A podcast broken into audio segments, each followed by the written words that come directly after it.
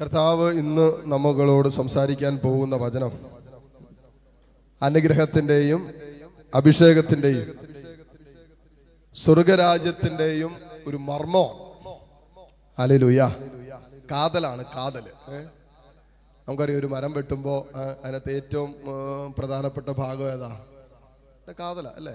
നല്ല കാതലുണ്ടെങ്കിൽ നല്ല കാശ് കിട്ടും എന്ന് പറയുന്ന പോലെ ഈ നിമിഷങ്ങളിൽ നമ്മൾ ശ്രവിക്കാൻ പോകുന്ന വചനം നിത്യജീവന്റെ കാതലാണ് മർമ്മമാണ്. അഭിഷേകം പ്രാപിക്കേണ്ടതിന്റെ മർമ്മമാണ്. അനുഗ്രഹം പ്രാപിക്കേണ്ടതിന്റെയും മർമ്മമാണ് ഇനി പറയാൻ പോകുന്നത്. അതുകൊണ്ട് എല്ലാവരും ശ്രദ്ധിച്ചിരുന്നോളാം. അലേ ലുയാ അനുഗ്രഹം വേണമെങ്കിലും അഭിഷേകം വേണമെങ്കിലും നിത്യജീവൻ സ്വർഗരാജ്യം പ്രാപിക്കണമെങ്കിലും ഈ മർമ്മം അറിഞ്ഞിരിക്കണം. മർമ്മം? ആ എടുക്ക്. പത്താട് സുവിശേഷം പതിനെട്ടാം അധ്യായം എടുത്ത്. പതിനെട്ടാം അധ്യായം. ഒന്ന് മുതൽ അഞ്ച് വരെയുള്ള വചനങ്ങൾ ഒന്ന് പെട്ടെന്ന് വായിച്ച്. ശിഷ്യന്മാർ യേശുവിനെ സമീപിച്ചു ചോദിച്ചു. എന്നതാ ചോദിച്ചേ? ആ ശിഷ്യന്മാർക്ക് അപ്പൊ ഭയങ്കര ഒരു സംശയം.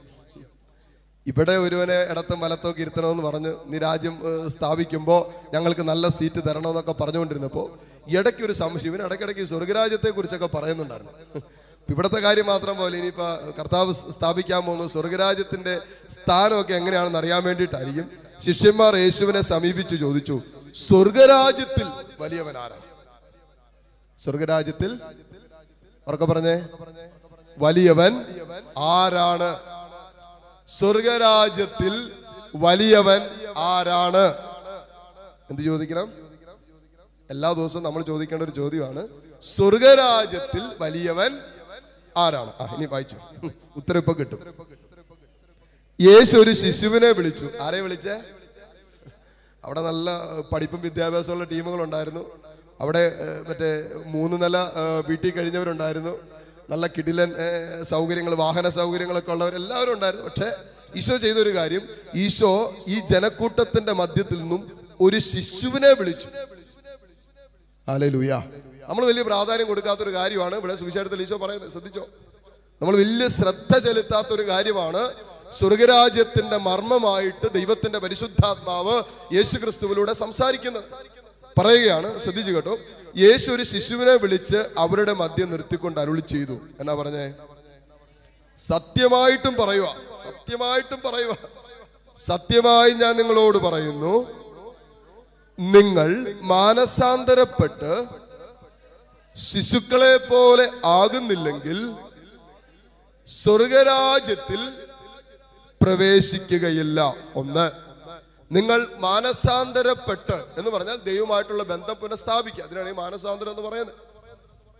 ദൈവമായിട്ടുള്ള ബന്ധത്തെ പുനഃസ്ഥാപിക്കുക. മാനസാന്തരപ്പെട്ട് സ്വർഗര ശിശുക്കളെ പോലെ ആകുന്നില്ലെങ്കിൽ ആ ശിശുവിനെ പോലെ ആകുന്നില്ലെങ്കിൽ സ്വർഗരാജ്യത്തിൽ പ്രവേശിക്കുകയില്ല. ഇനിയോ ഈ ശിശുവിനെ പോലെ സ്വയം ചെറുതാകുന്നവനാണ് സ്വർഗരാജ്യത്തിലെ ഏറ്റവും വലിയവൻ. ഹാലേലുയാ അതിനെ തുറന്ന് പറഞ്ഞേ. ഹാലേലുയാ വചനം പറയുന്നു ഈ ശിശുവിനെ പോലെ ആര് സ്വയം ചെറുതാകുന്നുവോ എളിമപ്പെടുത്തുന്നുവോ അവനാണ് സ്വർഗരാജ്യത്തിലെ വലിയവൻ.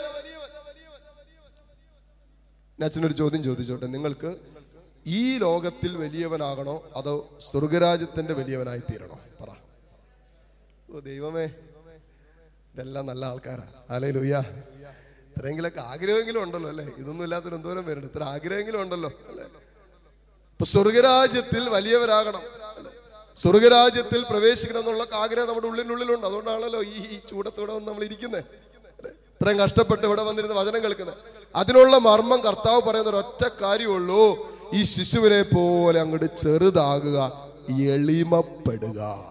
ആലയിലൂയാ ഇത് സ്വർഗരാജ്യത്തെ കുറിച്ച് മാത്രമല്ല ഈ ലോക ജീവിതത്തിലും സ്വർഗരാജ്യത്തിൽ ജീവിക്കണമെങ്കിൽ നോക്കിയോ ഈ ലോക ജീവിതത്തിലും സ്വർഗരാജ അനുഭവത്തിൽ ഒരു വ്യക്തിക്ക് ജീവിക്കണമെങ്കിൽ വരാനിരിക്കുന്ന ജീവിതത്തിൽ സ്വർഗരാജ്യത്തിന്റെ അനുഭവത്തിൽ സ്വന്തം സ്വർഗരാജ അനുഭവം സ്വന്തമാക്കണമെങ്കിൽ ഈ ഒരു പുണ്യം ഒരു വ്യക്തിയുടെ ജീവിതത്തിൽ നിർബന്ധമാണ്.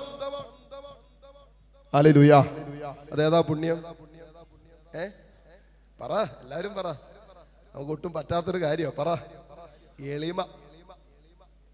ഹല്ലേലൂയ അനുഗ്രഹം വേണ്ടവരൊക്കെ ഒന്ന് കൈ ഉയർത്തിക്കേ അനുഗ്രഹം. അഭിഷേകം വേണ്ടവര്. എല്ലാവരും വേണം. കൈതാന്തിട്ടു ഇനി പച്ചൻ പറയുവാണ്. ആ പുറയിലിരിക്കുന്ന ആ ചേച്ചിമാർക്ക് ഇങ്ങോട്ട് വന്ന് എഴുന്നേറ്റ് എഴുന്നേറ്റിട്ട് ഇങ്ങോട്ട് വന്ന് ഫ്രണ്ടിലിരുന്ന് എഴുന്നേറ്റിട്ട് ഇങ്ങോട്ട് വന്ന് ഇങ്ങോട്ട് ഫ്രണ്ടിൽ എഴുന്നേക്കണ്ട അവിടെ ഇരുന്നു. ഇരുന്നു ചുമ്മാ പറഞ്ഞ ഇരുന്നു ഇരുന്നു.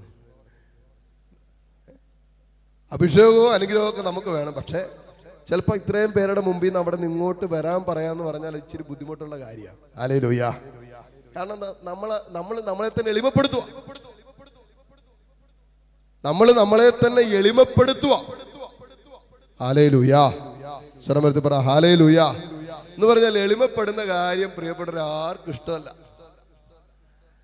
നമുക്ക് ആർക്കും ഇഷ്ടമില്ലാത്തതും എന്നാൽ നമുക്ക് വളരെ ബുദ്ധിമുട്ടേറിയ ഒരു പുണ്യമാണ് എളിമപ്പെടാ എന്ന് ശരിക്കും ശരിക്കുണ്ടല്ലോ. നമ്മുടെ ഈഗോ ഞാനെന്നുള്ള ഭാവത്തെ തല്ലി പൊളിച്ച് തകർത്ത് തരിപ്പണമാക്കുന്നതാണ് സ്വർഗരാജ്യത്തിൽ വലിയവനായി മാറുന്നത്. ആലലൂയ ഇത്രേ ഉള്ളൂ. ഈ ലോക ജീവിതത്തിൽ സ്വർഗരാജ്യത്തിന്റെ അനുഭവത്തിൽ ഒരു വ്യക്തിക്ക് ജീവിക്കാൻ പറ്റണമെങ്കിൽ അവൻ അതുപോലെ എളിമപ്പെട അതുകൊണ്ടല്ലേ പരിശുദ്ധ അമ്മ പറയുന്ന ഒരു കാര്യമുണ്ട്. ലുക്കാട് സുവിശേഷം ഒന്നിന്റെ നാൽപ്പത്തി എട്ടിൽ അമ്മ പറയും സ്വർഗം കടാക്ഷിച്ചത് എന്നതാ? ഏ? സ്വർഗം അഭിഷേകം ചെയ്തത് സ്വർഗം കടാക്ഷിച്ചത് സ്വർഗം അനുഗ്രഹിച്ചതിനൊക്കെ പിന്നിൽ ഒറ്റ കാരണം എന്റെ താഴ്മയെ ദൈവം കടാക്ഷിച്ചു. ഹാലേ ലൂയാ അത്ര തുറന്നു പറ ഹാലേ ലൂയാ നമ്മുടെയൊക്കെ പ്രശ്നം എന്താണെന്നറിയാവോ? എളിമപ്പെടാൻ. എന്തൊക്കെ പറഞ്ഞാൽ എളിമപ്പെടുന്ന കാര്യം വരുമ്പോൾ നമുക്ക് ബുദ്ധിമുട്ടാണ് ബാക്കി എല്ലാം ഓക്കെ. ചിലവര് ഏതറ്റം വരെ കഷ്ടപ്പെടാൻ റെഡിയാ അധ്വാനിക്കാൻ റെഡിയാ ഓടി നടക്കാൻ റെഡിയാ. പക്ഷേ ജീവിതത്തെ അതുപോലെ എളിമപ്പെടുന്ന അനുഭവങ്ങൾ വരുമ്പോ നമുക്ക് അല്പം ബുദ്ധിമുട്ടാണ് ശ്രമത്തിൽ പറഞ്ഞ ഹല്ലേ ലുയാ ഹല്ലേ ലുയാ എനിക്കറിയാവുന്ന ഒരു കുടുംബമാണ്. അവരിന്നും ഡൈവോഴ്സ് പോലെ ജീവിക്കുകയാണ്. രണ്ടിടങ്ങളിലാണ്. ഭാര്യയും ഭർത്താവ് രണ്ടിടങ്ങളിലാണ്. പുള്ളി അത്യാവശ്യം മദ്യപിക്കുന്ന ഒരു വ്യക്തിയാണ് ഒരു സഹോദരനാണ്. അതിനാൽ തന്നെ വൈകുന്നേരങ്ങളിൽ സായനങ്ങളിൽ മദ്യപിച്ചു വരും. ഇച്ചിരി ഓവർ ആണെങ്കിൽ ഓവറായതിന്റെതായ ശൈലിയിലാണ് പിന്നെ പെരുമാറ്റവും കിടക്കുന്നത്. അങ്ങനെ പലവട്ടം ഈ സഹോദരി ഇറങ്ങി പോയിട്ടുള്ളതാണ്. വീട്ടിൽ നിന്ന് ഇറങ്ങി പോയിട്ടാണ് സഹി കെട്ടിട്ട്. എന്നാലും രണ്ടു ദിവസം കഴിയുമ്പോൾ വീണ്ടും തിരിച്ചു പോരും. അങ്ങനെ അവസാനം ഇങ്ങനെ ഒരു പ്രാവശ്യം അല്പം മദ്യം കൂടിപ്പോയും തോന്നുന്നു. വീട്ടിൽ പ്രശ്നങ്ങളൊക്കെ ഉണ്ടായി. എന്നിട്ട് സംഭവം മൂത്തു. ചേട്ടൻ ഒരു കീറ് അവൾക്കിട്ട് അങ്ങോട്ട് കൊടുത്തു. നല്ല അടി കൊടുത്തു. അടി കിട്ടിയതോടുകൂടി അവൾ എന്നാ ചെയ്ത്? എല്ലാ സാധനവും കൂടി വെട്ടിപ്പറക്കി കിട്ടുന്നൊക്കെ കെട്ടിപ്പറക്കി അവൾ അവളുടെ വീട്ടിലേക്ക് പോയി. പിറ്റേ ദിവസം പ്രഭാതത്തിൽ എഴുന്നേറ്റ് പുള്ളിക്ക് ബോധം വന്നു. ബോധം വന്നിട്ട് കാര്യമുണ്ടോ? ബോധമില്ലാത്ത ഒരാൾ പോയി. ഏഹ് ഒരാൾ വീട്ടിൽ പോയി. അപ്പൊ ഇവിടെ ഒറ്റയ്ക്കാ. ഇപ്പൊ ഇന്നലെ ആയിരുന്നെങ്കിൽ കുഴപ്പമില്ലായിരുന്നു. സമയാസമയം ഭക്ഷണം കിട്ടുമായിരുന്നു. രാവിലെ എഴുന്നേൽക്കുമ്പോൾ ചൂടുവെള്ളം കിട്ടുമായിരുന്നു. എഴുന്നേൽക്കുമ്പോൾ തന്നെ കട്ടൻ കാപ്പി കിട്ടുമായിരുന്നു. ഇപ്പൊ രാവിലെ എഴുന്നേറ്റപ്പോൾ കട്ടൻ കാപ്പി ഇല്ല ചൂടുവെള്ളവും ഇല്ല ബ്രേക്ക്ഫാസ്റ്റും ഇല്ല ഒന്നുമില്ല. പിള്ളേരൊന്നും ആയിട്ടില്ല. കല്യാണം കഴിഞ്ഞിട്ട് ഒത്തിരി നാളൊന്നും ആകാത്തത് കൊണ്ട് പിള്ളേരൊന്നും ആയിട്ടില്ല. ഈ സംഭവം കുടിയും ബഹളമൊക്കെ ആയിട്ട് പോയി. കുറച്ച് കഴിഞ്ഞപ്പോൾ ഇവർ ആദ്യം ആ സഹോദരിയുടെ വീട്ടുകാർ എന്റെ അടുത്ത് വന്നു. ഈ ചേട്ടനെ വിളിപ്പിച്ചു ചേട്ടനും വന്നു. അപ്പൊ സംഭവം ഇത്രയല്ലേ ഉള്ളൂ. ഇതിനിടയ്ക്ക് പലവട്ടം പുള്ളിക്കാരത്തി ഇറങ്ങി പോയിട്ടുള്ളതാണ്. അപ്പൊ ഞാൻ ചേട്ടന്റെ അടുത്ത് പറഞ്ഞു എല്ലാ പ്രാവശ്യം ഇറങ്ങി പോകുമ്പോ ഏഹ് എങ്ങനെയാ സംഭവിക്കാറ്? ഇറങ്ങിപ്പോയി രണ്ടു ദിവസം കഴിയുമ്പോൾ അവളും കൂടി പോരു വെച്ചു. എന്നിട്ട് ഇപ്പൊ എത്ര ദിവസമായി ഇപ്പൊ ഒരു പത്തിരുപത് ദിവസമായി. എന്തായി? അവൾ ഇപ്പോഴും വരുന്നില്ല. വിളിച്ചില്ലേ? ഞാൻ വിളിക്കൊന്നുമില്ല ആഹാ. ഞാൻ വിളിച്ചിട്ട് ഞാൻ വിളിച്ചിട്ട്. ആ നിങ്ങൾക്ക് എല്ലാം അറിയാവുന്ന കാര്യമാണ് ചേച്ചിമാരൊക്കെ എന്ത് കൃത്യമായിട്ടോ പറയുന്നത് ഞാൻ വിളിച്ചിട്ട്. ആൾ വരണ്ട. ഞാൻ പറഞ്ഞു പുള്ളി പറയുവാണ്. ഞാൻ പറഞ്ഞു അവളുടെ അടുത്ത് ഇറങ്ങിപ്പോവാൻ. നല്ല തോന്നിവാസം കാണിച്ചിട്ട് പുള്ളി ചോദിക്കുന്ന ചോദ്യം. ഞാൻ പറഞ്ഞിട്ടല്ല അവൾ ഇറങ്ങിപ്പോ അവളുടെ തന്നിഷ്ടപ്രകാരം ഇറങ്ങിപ്പോയതാ. അവൾക്ക് തോന്നുമ്പോ തിരിച്ചു പോരട്ടെ. ക്ലിയർ ആയില്ല കാര്യങ്ങളൊക്കെ? ഞാൻ പറഞ്ഞു ചേട്ടാ ഒന്നും ഒന്ന് അവിടെയും വരെയും ചെന്നിട്ട് അത്രേ ചിലപ്പോൾ പുള്ളിക്കാരത്തി ആഗ്രഹിക്കുന്നുള്ളതായിരിക്കും. അത് പുള്ളിക്കാരത്തി പറയുകയും ചെയ്തു. പുള്ളിക്കാരത്തി എന്റെ അടുത്ത് പറഞ്ഞതാണ്. അങ്ങനെയാണ് ഈ സഹോദരൻ വിളിച്ചു പുള്ളിക്കാരത്തി പറഞ്ഞു അച്ഛാ പുള്ളി എന്റെ വീട്ടിൽ വന്ന് വിളിച്ചാൽ ഞാൻ അപ്പം ഇറങ്ങിപ്പോവും ഞാൻ തിരിച്ചു പോകും. എന്റെ വീട്ടിൽ വന്ന് എന്നോട് ഒന്ന് ക്ഷമ പറഞ്ഞിട്ട് എന്നെ വിളിച്ചാൽ ഞാൻ ആ സെക്കൻഡിൽ അവിടെ നിന്ന് ഇറങ്ങിപ്പോവും എനിക്ക് ഇവിടെ നിൽക്കണമെന്നും താല്പര്യമില്ല. പക്ഷേ അച്ഛൻ അറിയാലോ പുള്ളിയുടെ അവസ്ഥ. അപ്പം ഞാൻ പറഞ്ഞു പോയി ഒന്ന് വിളിച്ചാൽ തീരാനുള്ള പ്രശ്നമുള്ളൂ വരും. ഞാൻ വിളിച്ചിട്ട് അവൾ വരണ്ട. ഹോട്ടലിൽ നിന്നൊക്കെ നല്ല ഭക്ഷണം കിട്ടുമോ ചോന്നു ഞാൻ വിളിച്ചിട്ട് അവൾ വരണ്ട. പുള്ളിയുടെ കയ്യിലിരിപ്പോണ്ടാണ് അവൾ പോയത്. എന്നാ പുള്ളിക്ക് ഒന്ന് ഒന്ന് അവിടെ ഒന്ന് എളിമ ഞാൻ പുള്ളി ഒന്ന് എളിമപ്പെട്ടിരുന്നെങ്കിൽ എന്റെ തെറ്റല്ലേ? എളിമപ്പെടുക എന്ന് പറഞ്ഞാൽ പ്രിയപ്പെട്ടവർ ഇത്രേ ഉള്ളൂ. നമ്മുടെ ജീവിതത്തിൽ നമ്മൾ നമുക്ക് തെറ്റു പറ്റാമെന്ന് സ്വയം അംഗീകരിക്കുക. എന്നിട്ട് നമ്മൾ എളിമപ്പെടുക. ദൈവമേ മനോഹരമായൊരു സംഭവം സങ്കീർത്തകന്റെ പുസ്തകം അൻപത്തി ഒന്നാം അധ്യായത്തിൽ നമ്മൾ കാണുന്നുണ്ട്. ദാവീദ് പറയുന്നു ദാവീദ് വലിയ രാജാവായിരുന്നു പക്ഷേ രാജാവിന് തെറ്റുപറ്റി. രാജാവായിരുന്ന കാലത്ത് ഒരു തെറ്റ് അത് രണ്ടു മൂന്ന് ദൈവകൽപ്പനകളുടെ ലംഘനങ്ങളിലേക്ക് ദാവീദിനെത്തിച്ചു. പ്രവാചകനിലൂടെ നീ ചെയ്തത് തെറ്റാണെന്നുള്ളൊരു ഒരു ചൂണ്ടിക്കാണിക്കൽ പ്രവാചകനിലൂടെ നൽകിയപ്പോ ദാവീദ് പറഞ്ഞില്ല നീ പണിയുണ്ടോ നോക്കണമെന്നൊന്നും ദാവീദ് പറഞ്ഞില്ല. ദാവീദ് പറഞ്ഞില്ല ഞാൻ രാജാവാ എനിക്ക് ഇഷ്ടമുള്ള പോലെ ദാവീദ് പറഞ്ഞില്ല. അതാണ് ദാവീദിന്റെ നന്മ. ദാവീദ് പറയുന്ന ഒരു കാര്യമുണ്ട് സങ്കീർത്തനം അൻപത്തിയൊന്നിൽ ദാവീദ് ചങ്കുപൊട്ടി കരഞ്ഞിട്ട് പറയുന്നൊരു സങ്കീർത്തനമുണ്ട്. അൻപത്തിയൊന്ന് ദൈവമേ അങ്ങേക്കെതിരായി അങ്ങേക്ക് മാത്രമെതിരായി ഞാൻ പാപം ചെയ്തു പോയി. ഒരു രാജാവ് എളിമപ്പെടാവുന്നവന്റെ അങ്ങേറ്റം എളിമപ്പെട്ടു. ബൈബിളെടുത്ത് വായിക്കണം. ഒരേ ഒരു പ്രവാചകനെ കുറിച്ച് സ്വർഗം ഇങ്ങനെ പറഞ്ഞിട്ടുള്ളൂ. എന്റെ ഹൃദയത്തിനിണങ്ങിയ ഒരു പ്രവാചകനെ ദാവീദിൽ ഞാൻ കണ്ടിരിക്കുന്നു. പറഞ്ഞേ സ്വരമെടുത്ത് പറഞ്ഞേ ഹല്ലേലൂയ. ഹല്ലേലൂയ. അവൾ വരട്ടെ അവൾ ഇറങ്ങിപ്പോയെങ്കിൽ അവൾ വരട്ടെ. ഞാൻ പോയി അവളെ വിളിക്കൊന്നുമില്ല. കാരണം എന്താ? ഈഗോ സമ്മതിക്കുന്നില്ല. എളിമപ്പെടാൻ. ചേട്ടൻ പറഞ്ഞോ അച്ഛാ ഞാൻ തെറ്റൊന്നും ചെയ്തിട്ടില്ല. പിന്നെ ഞാൻ എന്തിനാ ക്ഷമിക്കുന്നേ? ഞാൻ വിളിക്കാ അവർക്ക് ആ വീട്ടുകാർക്ക് എന്നോട് പ്രശ്നമുണ്ടെങ്കിൽ അത് അവരുടെ പ്രശ്നം. ഞാൻ തെറ്റൊന്നും ചെയ്തിട്ടില്ല. ഞാൻ തെറ്റ് ചെയ്തെന്ന് പറഞ്ഞുകൊണ്ട് അവരും മിണ്ടാതിരിക്കുന്നെങ്കിൽ ഞാൻ ആരോടൊന്നും അവരെ കുറിച്ച് പറഞ്ഞു നടന്നിട്ടില്ല. ഞാൻ ചെയ്യാത്ത തെറ്റാണ്. പിന്നെ ഞാൻ ചെയ്തു എന്ന് പറഞ്ഞുകൊണ്ട് അവർ പറഞ്ഞു നടക്കണം അവർ പറഞ്ഞു നടന്നോട്ടെ. എനിക്കതിലൊരു കുഴപ്പമൊന്നുമില്ല. എന്ന് ഞാൻ ക്ഷമിക്കൊന്നുമില്ല ഞാൻ പോവുകയില്ല. ഞാൻ മിണ്ടാനും പോകുന്നില്ല സംസാരിക്കാനും പോകുന്നില്ല വീട്ടിലും പോകില്ല ഞങ്ങളുടെ വീട്ടിലുള്ള ആരെയും ഞാൻ അങ്ങോട്ട് വിടുകയില്ല. തീർന്നു. അല്ലെ ലൂയ സ്വരമെടുത്ത് പറ ഹാലയിലൂയ ഹാലയിലൂയ എളിമപ്പെടുന്നിടത്താണ് സ്വർഗത്തിന്റെ കൃപ ഒഴുകുന്നത്. നമ്മളിത് ഈ മർമ്മം അനേകർക്കും അറിയത്തില്ല. നിങ്ങൾ നോക്കിയോ കുടുംബത്തിൽ സമാധാനം വേണോ? കുടുംബത്തിൽ സന്തോഷം വേണോ? കുടുംബത്തിൽ ദൈവാനുഗ്രഹം വേണോ? കുടുംബത്തിൽ സ്നേഹം വളരണോ? ഒരൊറ്റ കാര്യം ഇന്നു മുതൽ പ്രാക്ടീസ് ചെയ്യാൻ തുടങ്ങിയാൽ മതി.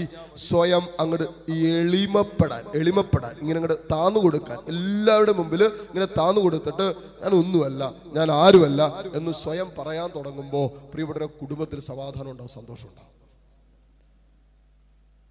ഹല്ലേലൂയ. ഇതെങ്ങനെയാണെന്നറിയാവോ?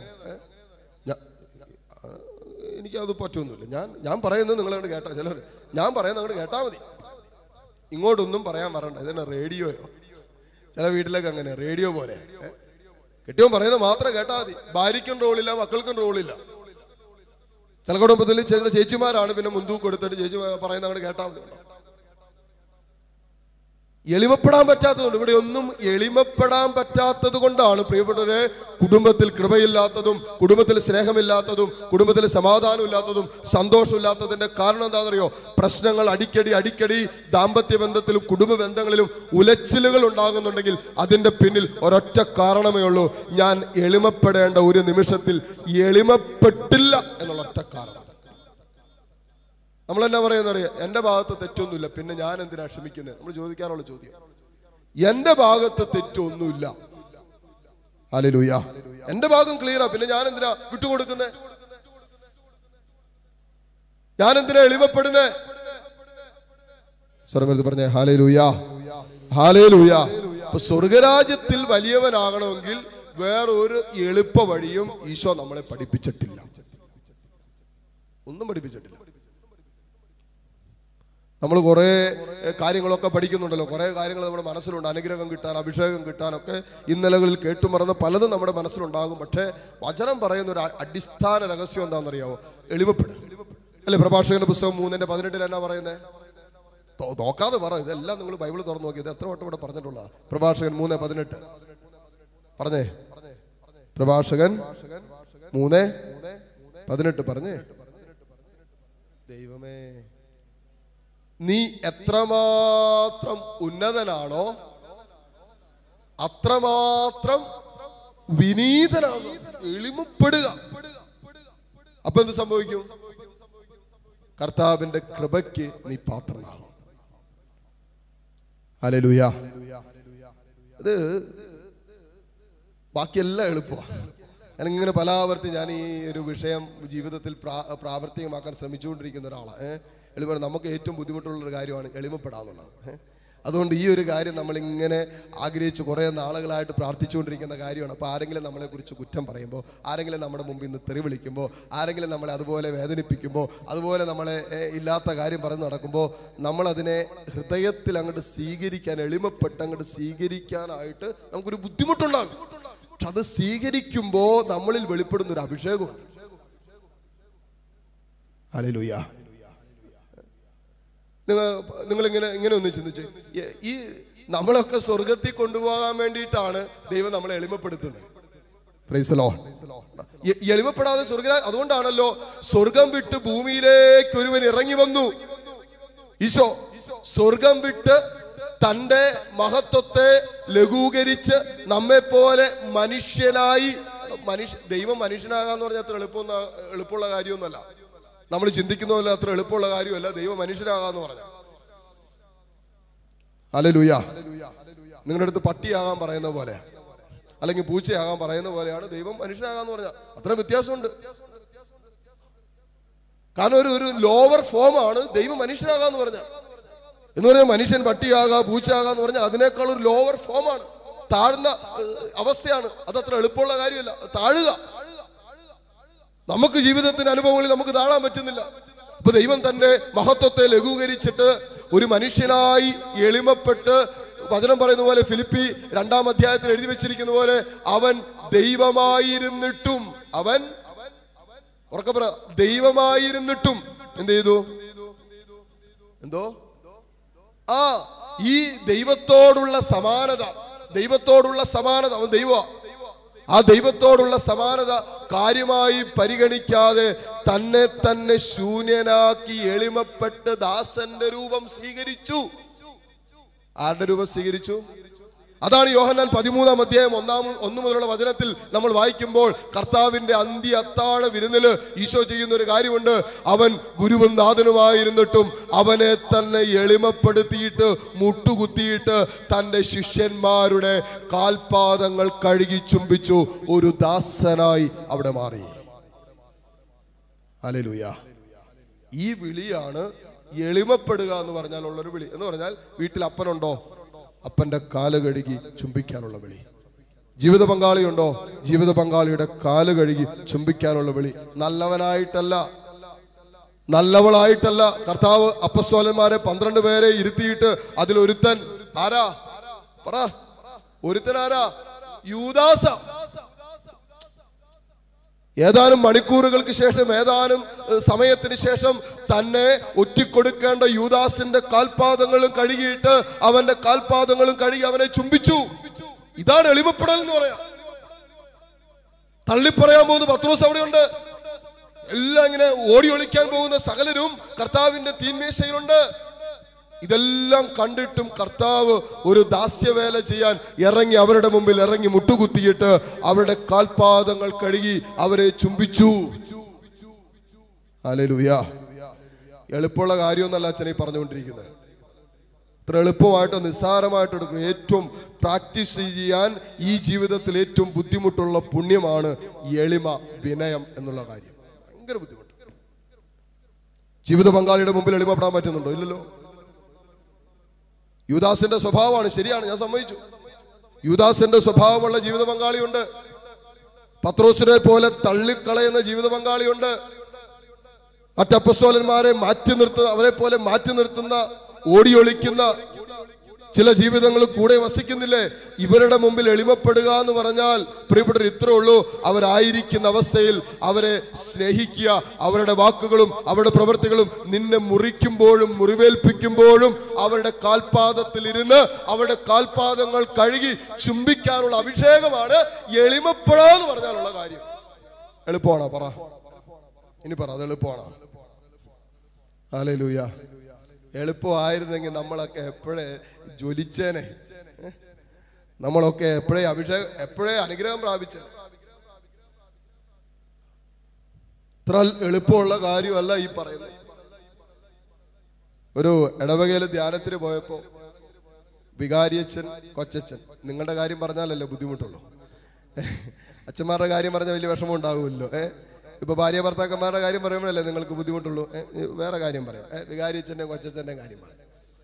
ഇപ്പോൾ വികാരിച്ചൻ കുർബാന ചെല്ലുന്നു. കുർബാന ചെല്ലിക്കഴിയുമ്പോൾ കുറച്ച് പ്രാർത്ഥനയുണ്ട് ഒരു നൊവേനയുണ്ട്. പിന്നെ പിള്ളേരുണ്ട് പിള്ളേരുടെ എന്തോ പ്രാർത്ഥനയൊക്കെ ഉണ്ട്.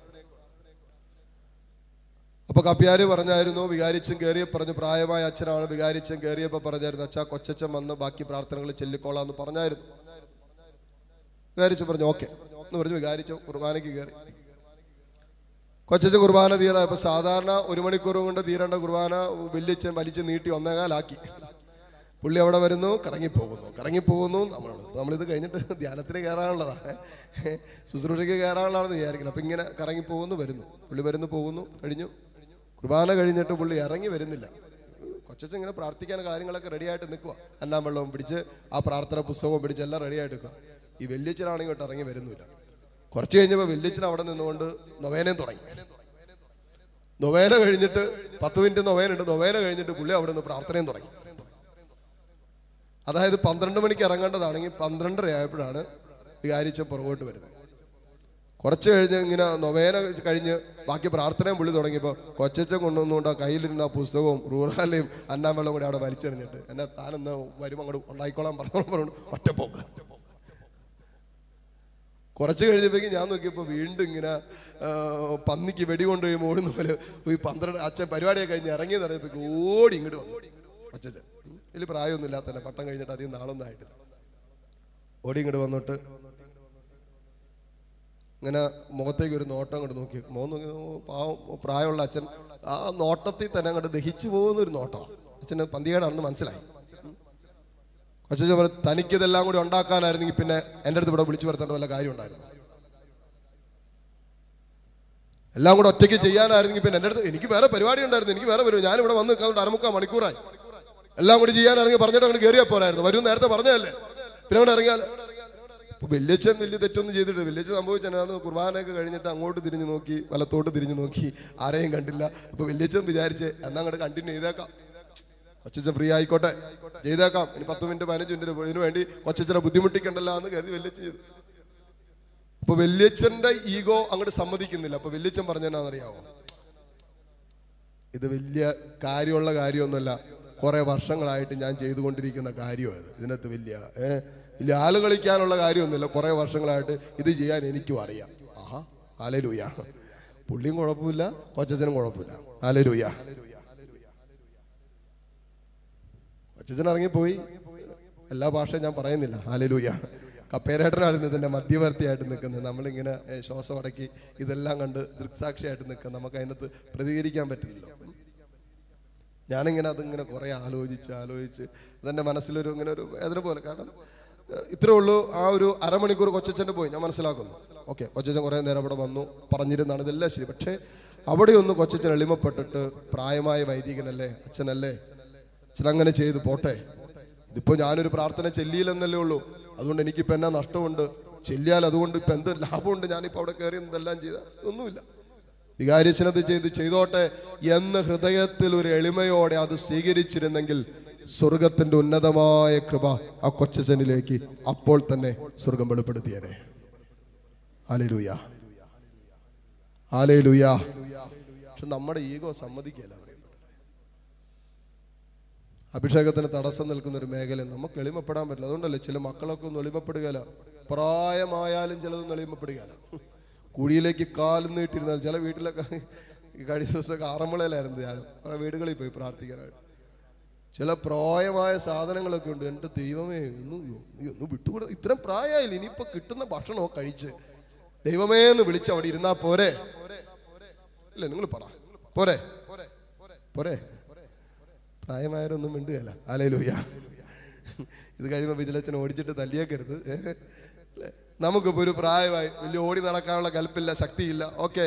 നമ്മുടെ അവസ്ഥ മനസ്സിലാക്കിയിട്ട് മക്കൾ എന്തെങ്കിലും അധ്വാനിച്ച് കൊണ്ടുവരുന്നുണ്ടെങ്കിൽ തരുന്നുണ്ടെങ്കിൽ സന്തോഷത്തോടെ നാല് നേരം ഭക്ഷണം തരുന്നുണ്ടെങ്കിൽ അത് സ്വീകരിച്ചിട്ട് ദൈവമേ കരുണയായിരിക്കണമേ. ലോകം മുഴുവന്റെ മേൽ കരുണയായിരിക്കണമേ എന്ന് പറഞ്ഞ് കരുണക്കൊന്തയും ചൊല്ലി കുടുംബത്തിലുള്ള ഈ അന്നം തരുന്നവർക്കും വേണ്ടി പ്രാർത്ഥിച്ച് മക്കൾക്കും വേണ്ടി ഒക്കെ പ്രാർത്ഥിച്ച് അങ്ങോട്ട് പോയാൽ പോരെ. അതിനിടയിലിരുന്ന് കുനിഷ്ഠ വർത്താനം പറഞ്ഞുകൊണ്ടിരിക്കും ഐ മരുമകൾ പുറത്തേക്ക് പൊക്കോട്ടെ. അതിനിപ്പോ തള്ളക്ക് എന്നാ കുഴപ്പം? മരുമകൾ പുറത്ത് പൊക്കോട്ടെ കടയിൽ പൊക്കോട്ടെ മേക്കപ്പ് ഇട്ടോട്ടെ കല്യാണത്തിന് പൊക്കോട്ടെ വല്ല കുഴപ്പമുള്ള കാര്യമാണോ?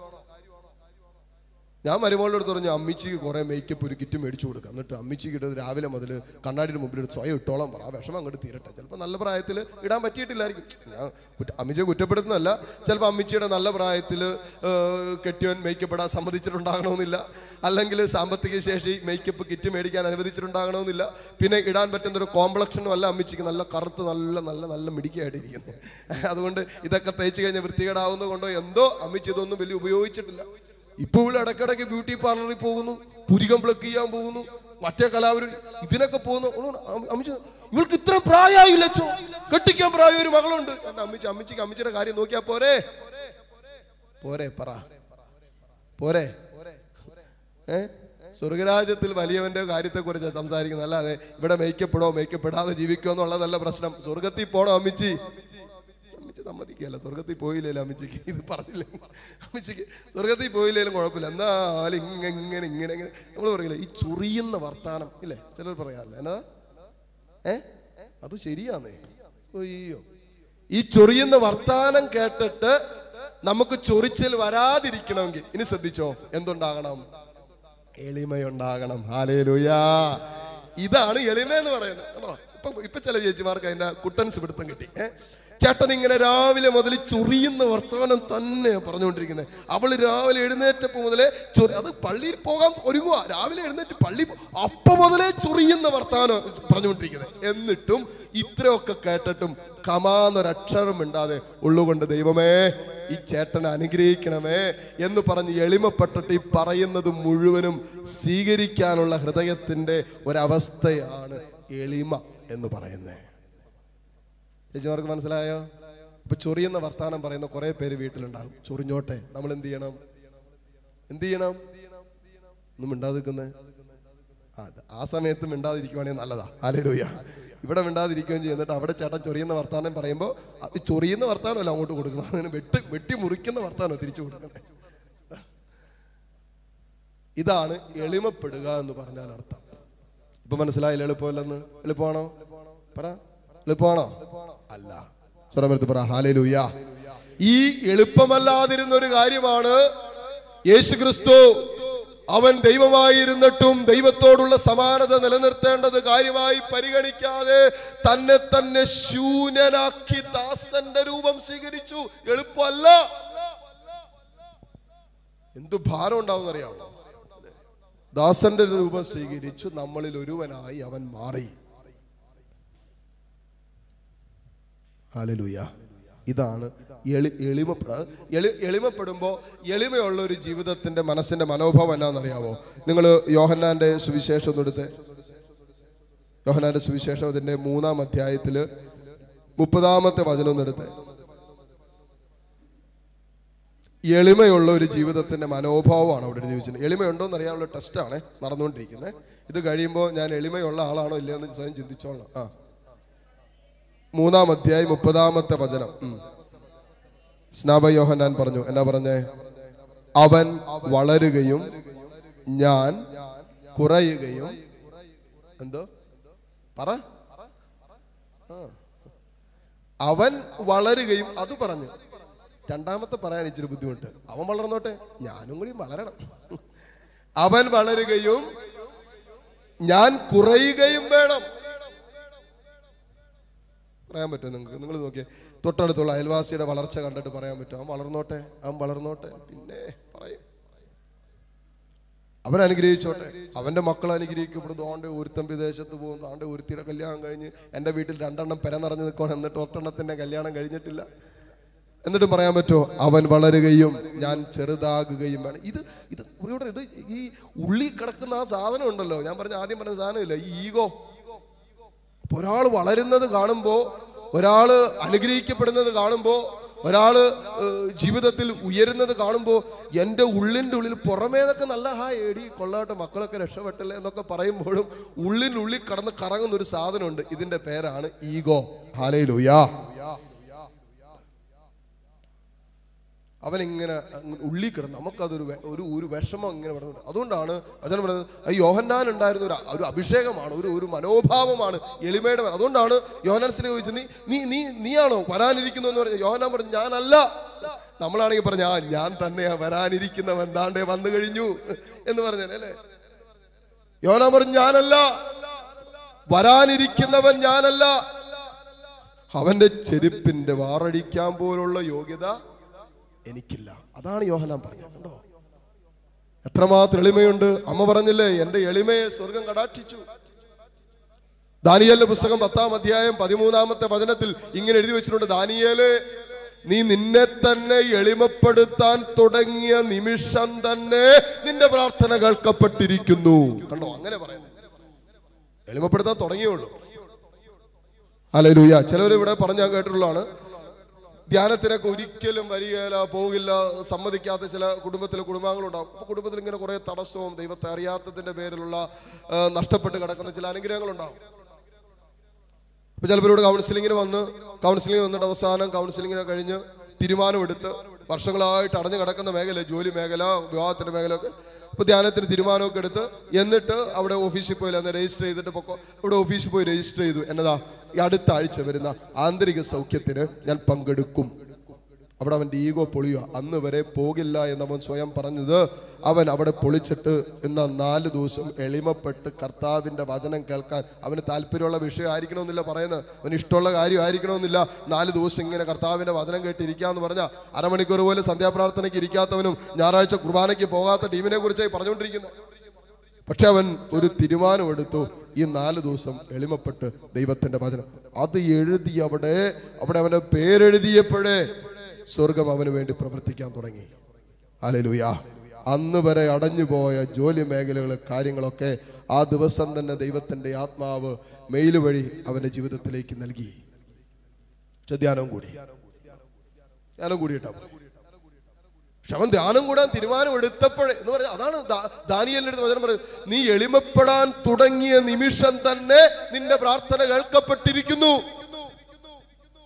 അത്രയും പറ. ഹല്ലേ തുറന്ന് പറഞ്ഞേ ഹല്ലേലൂയാ. ഹല്ലേലൂയാ. ഞാൻ ആലോചിക്കുകയാണ് നമ്മൾ ഈ വിശുദ്ധാടൊക്കെ പോകുമ്പോൾ ഉണ്ടല്ലോ. അവിടെ നമ്മൾ കർത്താവിന്റെ കല്ലറ കർത്താവ് ഉദ്ധാനം ചെയ്ത കല്ലറയിൽ പ്രവേശിക്കാൻ പറ്റും. അപ്പൊ അവിടെ പോകണമെങ്കിൽ ഒരു ഒരു ഒരു പ്രശ്നമുണ്ട്. നമ്മൾ ഇച്ചിരി ഇങ്ങോട്ട് കുനിയണം. ഇങ്ങനെ ഇച്ചിരി ഇങ്ങോട്ട് കുനിയണം. കുനിഞ്ഞാലേ ഇതിനകത്തേക്ക് കയറാൻ പറ്റുള്ളൂ. അല്ലെങ്കിൽ നമ്മുടെ തല നേരെ പോകണം നമ്മുടെ തല ഇടിക്കും. അങ്ങനെ ഒരു ഗുഹ പോലെ ഇരിക്കുന്നു ഇപ്പൊ ഞാൻ അവിടെ ചെന്നിട്ട് നേരെ പോകോളൂ എന്ന് പറഞ്ഞാലോ? എന്നാ സംഭവിക്കും? എന്തോ? നേരെ പോകോളൂ എന്ന് പറഞ്ഞാലോ? ഞാൻ ഉള്ളിൽ കയറുകയല്ല ഹല്ലേലൂയ. അങ്ങനെ ഒരിക്കലും പറഞ്ഞേക്കരുത്. ഞാൻ അങ്ങനെ പോകൂ. ഞാൻ ഇങ്ങനെ തന്നെ പോകൂ. എളിമപ്പെടേണ്ട ജീവിതത്തിന്റെ മേഖലകളിൽ നീ ഒന്ന് എളിമപ്പെട്ട കുടുംബത്തിൽ സമാധാനം ഉണ്ടാവുമെങ്കിൽ കുടുംബത്തിൽ അനുഗ്രഹം ഉണ്ടാവുമെങ്കിൽ നീ മൂലം നിന്റെ മക്കൾ അനുഗ്രഹിക്കപ്പെടുമെങ്കിൽ നിന്റെ ജീവിത പങ്കാളി അനുഗ്രഹിക്കപ്പെടും സാമ്പത്തിക മേഖല അനുഗ്രഹിക്കപ്പെടണമെങ്കിൽ കുനിയാൻ നീ തീരുമാനമെടുക്കണം. ഹല്ലേലൂയ. നമുക്ക് ഈ കുനിയാൻ പറ്റാത്തതിന് കാരണം എന്നാണെന്നറിയാമോ മൂന്നാൽ കാരണങ്ങളുണ്ട് കുനിയാൻ പറ്റാത്ത.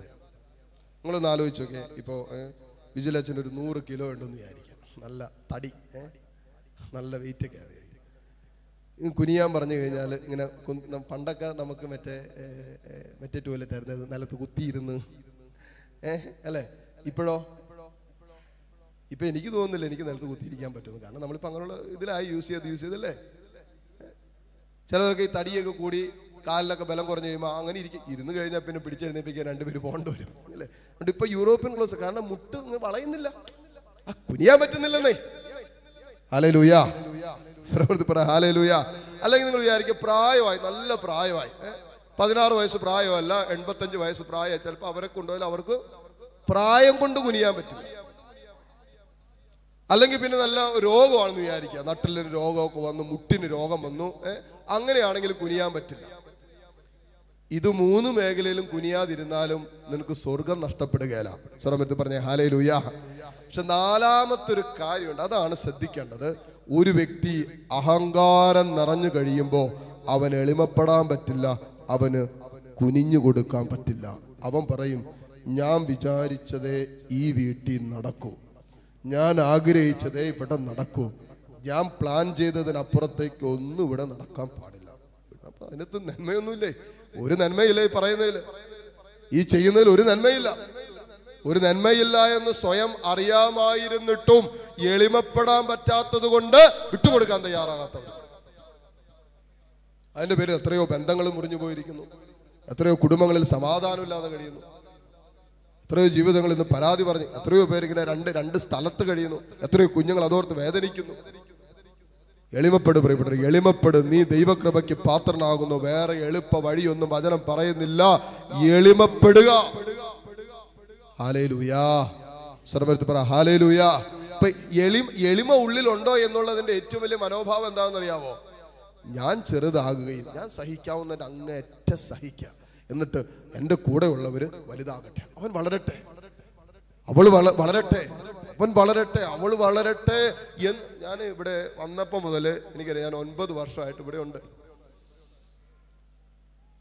വന്നപ്പോൾ മുതൽ ആദ്യം ഡയറക്ടർ അച്ഛനായിട്ടുള്ളത് കാര്യച്ചനാണ് സുപ്പീരിയർ അച്ഛൻ നമുക്കറിയാം കുഴുപ്പിലച്ഛനാണ് പക്ഷേ ഡയറക്ടർ അച്ഛൻ കാര്യച്ചനാണ് ഈ ഒൻപത് വർഷവും കാരിച്ചിൽ നിന്നും ഞാൻ പഠിച്ച ഒരു കാര്യവും കാരിച്ചന്റെ സ്വഭാവത്തിൽ ഞാൻ കണ്ടിട്ടുള്ളൊരു കാര്യം. നിങ്ങളുടെ മുമ്പിൽ വിളിച്ചു പറയുക. അച്ഛൻ അതുപോലെ എളിമപ്പെട്ടു നിൽക്കും. അലലുയ എന്ന് പറഞ്ഞാൽ കൂടെ നിൽക്കുന്നവരെയൊക്കെ വളർത്താൻ കൂടെയുള്ളവരെയൊക്കെ വളർത്താൻ അവരുടെ വളർച്ചയിൽ സന്തോഷിക്കാൻ നമുക്ക് പറ്റുമോ? ഞാൻ ഓർക്കുന്നുണ്ട് ആദ്യകാലങ്ങളിലൊക്കെ ശുശ്രൂഷയ്ക്ക് പോയത് രണ്ടു മൂന്ന് വർഷം കഴിഞ്ഞ് ഞാൻ അച്ഛന്റെ കൂടെ വണ്ടി ഓടിക്കാനാണ് പോയിക്കൊണ്ടിരുന്നത്. വണ്ടി ഓടിക്കാൻ പോകും.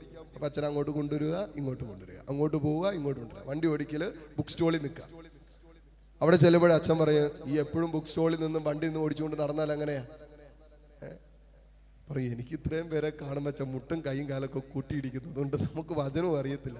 അത് കുഴപ്പമില്ല. ഇന്ന് വിജിലച്ചൻ കയറിയിട്ട് ഒരു പതിനഞ്ച് മിനിറ്റ് സ്തുതിപ്പിക്കുക. ഞാൻ ഒരു സ്തുതിപ്പിക്കുകയോ? അതിപ്പോ എന്നാ പരിപാടിയാണ് അച്ഛൻ അങ്ങോട്ട് കയറിയിട്ട് എന്തെങ്കിലുമൊക്കെ പറയാം പതിനഞ്ച് മിനിറ്റ് എടുത്ത് ഞാൻ എന്തെങ്കിലും പറ്റി ഞാൻ ഇവിടെ ഉണ്ട് ധൈര്യമായിട്ട് കയറിക്കോ പുള്ളി പറയും ഞാൻ ഈ സൈ- ഞാൻ എങ്ങും പോകുന്നൊന്നുമില്ല പക്ഷെ അച്ഛൻ കയറ് ഞാൻ പറഞ്ഞു അച്ഛാ ഇവിടെ വേണോ? നമുക്ക് ചെറിയ ഗ്രൂപ്പൊക്കെ ഉള്ളിടത്ത് പോരെ. പറയാം. ഏ? ഇപ്പൊ സമയം അഞ്ചു മണിയായി.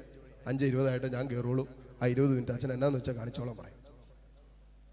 ഹാലേ ലൂയ സ്വരമൃത്തി പറ ഹാലേ ലൂയ അല്ലേ ലൂയ അങ്ങനെ ഞാൻ ഓർക്കുന്നുണ്ട്. ആദ്യകാലങ്ങളിൽ പുള്ളി എന്നെ ചവിട്ടി തള്ളി ഉന്തി കയറ്റി സ്റ്റേജിൽ നിർത്തുമായിരുന്നു അടിച്ചു കയറ്റുമായിരുന്നു അച്ഛൻ നമുക്ക് ചില വിഷയങ്ങൾ അച്ഛാ ഇങ്ങനെ അച്ഛൻ പറയും ഞാൻ നീ വാ. അച്ഛന്റെ പണ്ട് കാലങ്ങളിൽ പ്രിപ്പയർ ചെയ്ത ഒരു കെട്ട് നോട്ട് സെറാക്സ് ചെയ്ത് അച്ഛൻ എനിക്ക് തന്നിട്ടുണ്ട്. അച്ഛൻ പറയും നീ ഇതിനകത്ത് എല്ലാ ഉണ്ട്. അതെല്ലാം നോക്കി അതെല്ലാം നോക്കിയിട്ട് വായിക്കും. അത് വച- വചനമൊക്കെ പഠിക്കുക പ്രാർത്ഥിക്കുക അപ്പൊ കർത്താവ് സംസാരിക്കാൻ കൃപ തരും.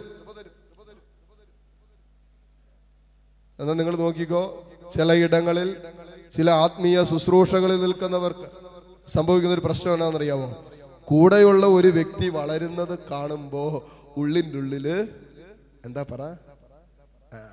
ആലയിലൂയ അച്ഛന്മാർ അവനെ ശുശ്രൂഷയ്ക്ക് കൊണ്ടുപോകുന്നു. ഞാൻ ഇത്രയും വർഷം ഇവിടെ ശുശ്രൂഷ ചെയ്തിട്ട് എന്നെ കൊണ്ടുപോകുന്നില്ല ആഹാ. ഇതിന്റെ പേരാണ് അസൂയ. ആലേലൂയ അതിന് വേറൊരു പേരും കൂടി പറയാം. അവന്റെ ചങ്കിൽ അവന്റെ ഹൃദയത്തിൽ ഇന്നുവരെ സുവിശേഷത്തിന്റെ എളിമ കയറിയിട്ടില്ല ഇത്രയും നാൾ ഞാൻ പാത്രം കഴുകിയിട്ട് എന്നെ ഇതുവരെ സ്റ്റേജിൽ ഒരു ശുശ്രൂഷക്ക് കയറ്റിയിട്ടില്ല സ്റ്റേജിൽ ഒരു ശുശ്രൂഷ എനിക്ക് തന്നിട്ടില്ല. അവന്റെ ഇന്നലെ വന്നവനാ. അവൻ സ്റ്റേജിൽ നിൽക്കുന്നു. അലലൂയ ഇതിന്റെ പേരാണ് അസൂയ. അല്ലെങ്കിൽ മറ്റൊരു വാക്കി പറഞ്ഞ എളിമപ്പെടാൻ പറ്റും. ഒത്തിരി ആത്മീയമായി വളർന്ന പലരെ ചിലപ്പോഴൊക്കെ കൂടെയുള്ളവർ വളരുന്നത് കാണുമ്പോൾ അത് പറ്റാത്തവരുണ്ട് പ്രിയപ്പെട്ടവരെ. ഈ സത്യം മറച്ചു വെക്കാൻ പറ്റില്ല. ആത്മീയ ശുശ്രൂഷകളിൽ പോലും കൂടെ നിന്ന് കൂടെ നിൽക്കുന്ന ഒരാൾ വളരുന്നത് കാണുമ്പോൾ ശുശ്രൂഷയിൽ വളരുന്നത് കാണുമ്പോൾ തന്നെക്കാളും വളർന്നു വലുതാകുമോ എന്ന് ചിന്തിച്ചിട്ട് ശുശ്രൂഷ കൊടുക്കാത്ത ശുശ്രൂഷകരെ കൊടുക്കാത്ത. പ്രൈസലോ അല്ലേ ലൂയ അച്ഛനോട് അച്ഛനോട് ഇരുന്നാൽ മതി ഞാൻ കയറിക്കോളാം പക്ഷെ കാരിച്ചനിൽ ഞാൻ കണ്ടിരിക്കുന്ന ഒരു കാര്യം പ്രിയപ്പെട്ടു അതുപോലെ കൂടെ ഞാൻ ഓർക്കുന്നുണ്ട് കാരിച്ചന്റെ കൂടെ നിന്നവരൊക്കെ കാരിച്ചൻ വളർത്തിയിട്ടേ ഉള്ളൂ. കാരണം അവരിലെ നന്മ കണ്ടെത്താനും കുറവുകൾ എനിക്കറിയാം കാരിച്ചൻ ഇപ്പോഴാണെങ്കിൽ അത് ഞാൻ എപ്പോൾ ശുശ്രൂഷ കഴിഞ്ഞ് വന്നാലും കാരിച്ചൻ എന്നെ തിരുത്തും. അല്ലെ ലൂയ എവിടെയൊക്കെ ശുശ്രൂഷ കാരിച്ചൻ അപ്പം നമ്മളൊരു ശുശ്രൂഷ ചിലപ്പോൾ ഒരു പതിനഞ്ച് മിനിറ്റ് ഇരുപത് മിനിറ്റ് വചന ശുശ്രൂഷ കഴിഞ്ഞ് പുറത്തേക്ക് ഇറങ്ങുമ്പോൾ അച്ഛനത് കേട്ടുകൊണ്ടിരിപ്പുണ്ട് അച്ഛൻ പറയും ഇതിലങ്ങോട്ട് വന്നേ ഇവിടെ വന്നേ? ഇവിടെ വന്നേ അതെ. ആ വാക്കുകളൊക്കെ അങ്ങോട്ട് ഒഴിവാക്കി പറയുന്നത് നല്ലതായിരിക്കും. അപ്പം നമ്മൾ അപ്പോഴാണ് നമുക്ക് യാത്ര ആ വാക്ക് ഉപയോഗിക്കേണ്ടായിരുന്നു ഉം. അല്ലെങ്കിൽ ഇത്ര സ്പീഡ് വേണോ? ചിലപ്പോൾ അച്ഛൻ ഇത്ര സ്പീഡിന്റെ ആവശ്യമുണ്ടോ? ഉണ്ടോ? അപ്പോൾ നമ്മൾ ചിലർ പറയാ "ഹാ, അച്ഛന് അച്ഛന്റെ അച്ഛന് ഇഷ്ടമുള്ള പോലെ ഞാൻ എനിക്ക് ഇഷ്ടമുള്ള പോലെ ചെയ്യുന്നു വേണമെങ്കിൽ എനിക്ക് പറയാം അല്ലേ? പറയാം. നമ്മുടെ ഈഗോ പ്രവർത്തിക്കും. അപ്പോഴാണ് ശരിക്കും നമ്മുടെ ഈഗോയെ അടിക്കുന്നത്. നമ്മുടെ ദൈവമേ അച്ഛനിലൂടെയാണല്ലോ സ്വർഗം എനിക്ക് വേണ്ടി സംസാരിച്ചേ അങ്ങനെ ആരിലൂടെ വേണമെങ്കിലും പ്രിയപ്പെട്ട ഒരു ദൈവത്തിന് നമ്മൾ ഈ വിശുദ്ധ അസീസിയുടെ ജീവിതം വായിക്കുമ്പോൾ മനോഹരമായ ഒരു സംഭവം എഴുതി വെച്ചിട്ടുണ്ട്. വിശുദ്ധ അസീസി ഒരു ഒരു മറ്റേ എന്നാ ഒരു തുരുത്ത് അല്ലെങ്കിൽ ഒരു ഇങ്ങനെ കണ്ടത്തിന്റെ ഒക്കെ സൈഡിൽ കൂടി നടക്കുക എന്ന് വേണം പറയാനായിട്ട്. അങ്ങനെ നടന്നു പോകുമ്പോൾ ഈ ചേറിൽ ജോലി ചെയ്തുകൊണ്ടിരുന്ന ഒരു കർഷകൻ ആ ചേറിൽ നിന്നും അസീസിയുടെ അടുത്തേക്ക് വന്നിട്ട് ചോദിക്കും നീയാണോ ഈ ലോകം മുഴുവനും ആൾക്കാർ പറഞ്ഞു നടക്കുന്ന വിശുദ്ധനായ എന്ന് പറയുന്ന അസീസി? നീയാണോ? അപ്പൊ അസീസ് അങ്ങനെ പറഞ്ഞു അറിയില്ല പക്ഷെ ഞാൻ ഫ്രാൻസിസ് അസീസിയാണ് അസീസിയിലെ ആണ് ഈ കർഷകൻ പറഞ്ഞ എന്നാണെന്നറിയാമോ അങ്ങനെ തന്നെ ആയിരിക്കണോട്ടാ. അലലുയ നിന്നെ കുറിച്ചാണോ ഈ ലോകത്തിലുള്ള സകലരും പറയുന്ന വിശുദ്ധനായ അസീസിയിലെ വിശുദ്ധ ഫ്രാൻസിസ് എന്ന്? പറഞ്ഞു ഞാൻ സി സിയിലെ ഫ്രാൻസിസ് ആണ്. അങ്ങനെ തന്നെ ആയിരിക്കണം എന്ന് പറഞ്ഞ് പുള്ളി ഇറങ്ങിപ്പോയി. സി സി എഴുതി വെച്ചിരിക്കുന്ന ഒരു കാര്യമുണ്ട്. ചേറിൽ നിന്ന് വന്ന് എന്നെ തിരുത്തിയിട്ട് ചേറിലേക്ക് തിരികെ പോയ കർത്താവ്. അലിലൂയ ചേറിൽ നിന്ന് വരും. കുടുംബ നിങ്ങൾ നമ്മൾ ഇങ്ങനെ ചിന്തിക്കണം പ്രിയപ്പെട്ടവരെ. അത് ആത്മീയമായി വള വളരണ ആഗ്രഹിക്കണം നമ്മൾ ഇങ്ങനെ ചിന്തിക്കണം. എന്തിനാണ് ദൈവം എന്നെ സ്നേഹിക്കാത്ത ഒരു വ്യക്തിയെ എന്റെ കുടുംബത്തിൽ നിർത്തിയിരിക്കുന്നത്? എന്തിനാണ് എന്നെ മുറിപ്പെടുത്തുന്ന ഒരു വ്യക്തിയെ ദൈവം എന്റെ ജീവിതത്തിൽ തരുന്നത് എന്നെ ഇതുപോലെ തകർക്കുന്ന ഭാരപ്പെടുത്തുന്ന എനിക്കെതിരെ കേസ് കൊടുക്കുന്ന എന്നെ ഏതെങ്കിലുമൊക്കെ വിധത്തിൽ തകർക്കാൻ ആഗ്രഹിക്കുന്ന ചുറ്റുപാടും ജീവിതങ്ങളെ ദൈവം എന്തിന് എന്റെ ജീവിതത്തിൽ തന്നു? ശ്രദ്ധിക്കുക. അതിനുള്ള ഉത്തരം അച്ഛൻ പറയാം. എന്തിനാണ് ഈ ജീവിത പങ്കാളിയെ ദൈവം തന്നത്?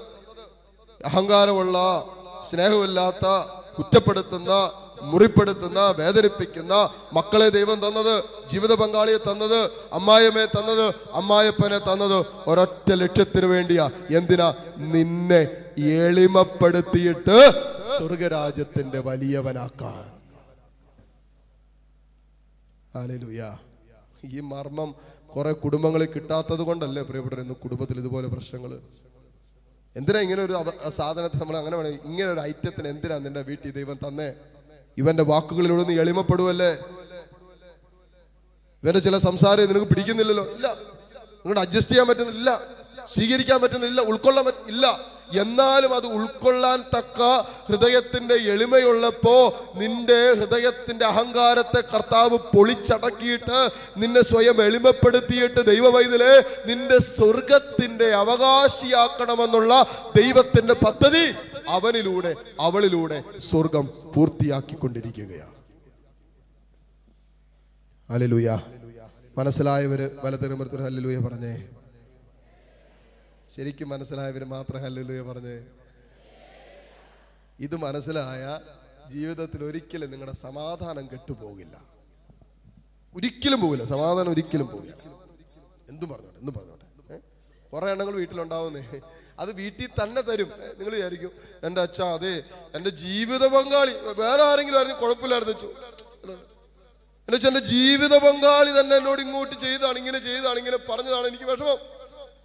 നാട്ടുകാർ പറഞ്ഞ് കുഴപ്പമില്ല. അയലോക്കക്കാരായിരുന്നു അങ്ങനെ പറഞ്ഞ കുഴപ്പമില്ല. ഈ മക്കൾ തന്നെ അച്ഛനറിയാവോ? മക്കൾ തന്നെ. ഇന്നലെ ആറന്മുളയിൽ ധ്യാനം തീർന്നു. സാധനങ്ങളൊക്കെ എടുത്തു വെക്കുന്ന സമയത്ത് ഒരു എഴുപത്തഞ്ച് എൺപത് വയസ്സ് എഴുപത്തഞ്ച് വയസ്സ് പ്രായമെങ്കിൽ ഒരു അപ്പച്ചൻ ഓടിങ്ങോട് വന്നു. അതിന്റെ താഴെ കണ്ട വീട്. ഈ അപ്പച്ചനും പ്രായമായ അമ്മിച്ച അവിടെ താമസിക്കുന്നത് ചാ പ്രാർത്ഥിക്കണോട്ടാ. അല്ല മക്കളൊക്കെ ഞങ്ങൾ ഉപേക്ഷിച്ചിട്ട് പോയി. അപ്പുറത്ത് അങ്ങാണ്ട് വാടക വീട്ടിലാണ് താമസിക്കുന്നത് ഞങ്ങൾ വിളിച്ചു വന്ന് ഞങ്ങളുടെ കൂടെ താമസിക്കേ. മരുമകളുടെ നിർബന്ധ പ്രകാരവും കണ്ടാ പോയത്. എന്നാ പറഞ്ഞിരിക്കുന്നത്. വരികയില എന്ന് പറഞ്ഞു. ഈ പ്രായം അപ്പച്ച അച്ഛ ഒരുപക്ഷെ തമ്പുരാൻ ഞങ്ങൾക്ക് എളിമപ്പെടാനുള്ള ഒരു സമയം തരുന്നതായിരിക്കും അച്ഛോ. ഞാൻ പറഞ്ഞു അത് തന്നെയാ അപ്പച്ച. അപ്പച്ചൻ അങ്ങോട്ട് ഈ അവസ്ഥയിൽ മക്കൾ ഒന്നും വിഷമിക്കണ്ട. തമ്പുരാൻ കരുതും. തമ്പുരാൻ നോക്കും. അപ്പച്ച ഇങ്ങനെ പറഞ്ഞു അച്ഛാ ശരിയാണ്. ദൈവം എങ്ങനെയൊക്കെ ഞങ്ങളെ നടത്തുന്നുണ്ട്. ആരെങ്കിലും ഭക്ഷണം കൊടുക്കണ്ടേ? നിങ്ങളൊന്ന് ആലോചിച്ച് ഇവർക്ക് ഇവർക്ക് രണ്ടുപേർക്ക് അധ്വാനിക്കാനുള്ള ശേഷിയില്ല. പുള്ളിയുടെ വല- ഈ വലത് കൈ പുള്ളിയുടെ ഇനി ഞാൻ ആലോചിച്ചു പ്രാർത്ഥിച്ച ഏത് കൈക്ക് വേണ്ടി പ്രാർത്ഥിച്ചതാ. പുള്ളിയുടെ വലത് കൈ പൊങ്ങില്ല.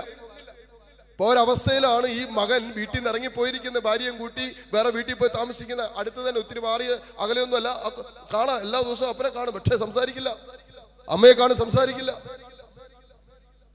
ഇങ്ങനെ മനസ്സ് മുറിക്കുന്ന ജീവിതത്തെ അത് കൺമുമ്പിൽ അതുപോലെ വേദന സമ്മാനിക്കുന്ന ഒരു മകനെ ദൈവം തന്നത് മകളെ ദൈവം തന്നത് നിന്നെ എളിമപ്പെടുത്തിയിട്ട് ചങ്ക് പൊളിഞ്ഞ് ദൈവമേ എന്ന് വിളിക്കാനും ദൈവമേ എന്ന് ഹൃദയം നുറുങ്ങി വിളിക്കാനും അങ്ങനെ സ്വർഗത്തിന്റെ അവകാശിയാക്കാനും വേണ്ടിയാ സ്വർഗം നിന്നെ എളിമപ്പെടുത്തുന്നത് അലലുയാ ഈ എളിമപ്പെടുത്തുന്ന അനുഭവങ്ങളിലൂടെ കർത്താവ് നമ്മളെ കടത്തിക്കൊണ്ടുപോകുന്നത് കടത്തിക്കൊണ്ടുപോകുന്നത്. പ്രിയപ്പെട്ടവരെ നമ്മളെ സ്വർഗത്തിന്റെ അവകാശിയാക്കാനും സ്വർഗത്തിൽ വലിയവനും വലിയവളാക്കാനുള്ള ദൈവത്തിന്റെ പദ്ധതിയാണ്. അതുകൊണ്ടാണ് വിശുദ്ധ ഫ്രാൻസിസ് ആലസ് പറയുന്ന മനോഹരമായ ഒരു സംഭവം അത് വായിച്ചു കഴിഞ്ഞപ്പോഴാണ് ഈ പുണ്യത്തിന്റെ ഫ്രാൻസിസ് ആലസ് പറയുന്ന ഒരു ഇച്ചിരി കൂടി കട്ടികൂടിയ ഒരു കാര്യമുണ്ട്. നിങ്ങൾ ചെയ്യേണ്ട ഒരു കാര്യം എല്ലാ ദിവസവും എളിമപ്പെടുന്ന സാഹചര്യങ്ങൾ ജീവിതത്തിൽ ഉണ്ടാകാൻ വേണ്ടി പ്രാർത്ഥിക്കണം. എന്നിട്ട് അങ്ങനെ ഒരു സാഹചര്യം ഉണ്ടാകുമ്പോൾ ആ സാഹചര്യത്തെ സ്നേഹത്തോടെ സ്വീകരിച്ച് ആ സാഹചര്യം ഉണ്ടാക്കിയത് ആരാണോ അവരെ അനുഗ്രഹിച്ചു പ്രാർത്ഥിക്കണം. കാരണം അവൻ മൂലമാണ് നിനക്കിന്ന് എളിമയെന്ന പുണ്യം അഭ്യസിക്കാൻ ദൈവം കാരണമൊരുക്കിയത്. ഫ്രാൻസിസ് ആലസ് എന്ത് പുണ്യാളെന്ന് നോക്കി. അതുകൊണ്ടാണ് സഭയിലെ ജെന്റിൽമാൻ സെയിന്റ് എളിമയുടെ പുണ്യാളൻ എന്ന് സഭ വിശുദ്ധ ഫ്രാൻസിസ് ആലസിനെ വിളിക്കുന്നത്. പതിനാറ് വർഷക്കാലം നീണ്ടു നിന്ന് സ്വയം തന്റെ ഈഗോയെ തകർത്ത് എളിമയുടെ പുണ്യവാനായി വിശുദ്ധൻ മാറി. ഭയങ്കര ദേഷ്യമായിരുന്നു പുള്ളിക്ക്. ഭയങ്കര മൂക്കത്തായിരുന്നു ശുണ്ടി. ഇങ്ങനെ മൂക്കത്ത് ശുണ്ടിയുള്ള ചില ജീവിതങ്ങളൊക്കെ വീട്ടിലുണ്ടല്ലോ. കാരണം എന്താണെന്നറിയാവോ എളിമപ്പെടാൻ പറ്റുന്നില്ല. ആലേലുയാ ഏ നമ്മൾ പറയും മൂക്കത്ത് ശുണ്ടിയുള്ളത് ഭയങ്കര ദേഷ്യം. അതിന് കാരണം എന്താ? എളിമപ്പെടാൻ പറ്റുന്നില്ല. ആരോ പറഞ്ഞു ആരോ ചെയ്തത് നമുക്ക് അതുകൊണ്ട് ഉൾക്കൊള്ളാനോ ആ സാഹചര്യത്തിന്റെ മുമ്പിൽ എളിമപ്പെടാൻ പറ്റാത്തത് കൊണ്ടല്ലേ ആ സാഹചര്യത്തിനെതിരെ നമ്മൾ കയർക്കുന്നതും ദേഷ്യപ്പെടുന്നതും. അപ്പൊ എളിമപ്പെടാൻ കർത്താവ് അതുപോലെ സാഹചര്യങ്ങൾ നമുക്ക് തരുമ്പോൾ നമ്മൾ എളിമപ്പെടാൻ കാരണമായ വ്യക്തി ആരാണോ അവരെ അനുഗ്രഹിച്ച് പ്രാർത്ഥിക്കുന്നത് ദൈവമേ ഇവൻ മൂലം നീ എന്നെ എളിമപ്പെടുത്തിയില്ലേ? ഇവൾ മൂലം നീ എന്നെ എളിമപ്പെടുത്തിയില്ലേ? ഇവൾ മൂലം നിന്റെ സ്നേഹത്തിലേക്കും നിന്റെ കാരുണ്യത്തിലേക്കും ഈ എളിമ എന്ന പുണ്യം അഭ്യസിച്ച് സ്വർഗരാജ്യത്തിന് അവകാശിയാകാൻ ദൈവം നീ എനിക്കൊരു സാഹചര്യം തന്നില്ലേ? അവനില്ലായിരുന്നെങ്കിലോ? ഈ ജീവിത പങ്കാളി ഇല്ലായിരുന്നെങ്കിലോ നിന്നെ അതുപോലെ സ്നേഹിക്കുന്ന നിന്നെ അതുപോലെ ചേർത്ത് പിടിക്കുന്ന നിന്നെ അതുപോലെ മാനിക്കുന്ന ഒരു ജീവിത പങ്കാളിയായിരുന്നെങ്കിലോ നീ എങ്ങനെ ക്ഷമയെന്ന പുണ്യത്തിൽ വളരും? നീ എങ്ങനെ എളിമ എന്ന പുണ്യത്തിൽ വളരും? നിന്റെ ചുറ്റുപാട് പ്രലോഭനങ്ങൾ ഇല്ലെങ്കിൽ നീ എങ്ങനെ വിശുദ്ധി എന്ന പുണ്യത്തിൽ വളരും? അപ്പൊ ഇതൊക്കെ ദൈവം ഒരുക്കുന്നത് ദൈവം ഇങ്ങനെയുള്ള സാഹചര്യങ്ങൾ നിനക്ക് വേണ്ടി ക്രമീകരിക്കുന്നത് നിന്നെ സ്വർഗരാജ്യത്തിന്റെ അവകാശിയാക്കാനുള്ള ദൈവത്തിന്റെ പദ്ധതിയുടെ പൂർത്തീകരണമാണ് അപ്പൊ നമ്മൾ എന്ത് ചെയ്യണം? എളിമപ്പെട്ടിട്ട് പറയണം. ഇതാ കർത്താവിന്റെ ദാസി. പറ. നിന്റെ ഹിതം പോലെ എന്നിൽ സംഭവിക്കട്ടെ.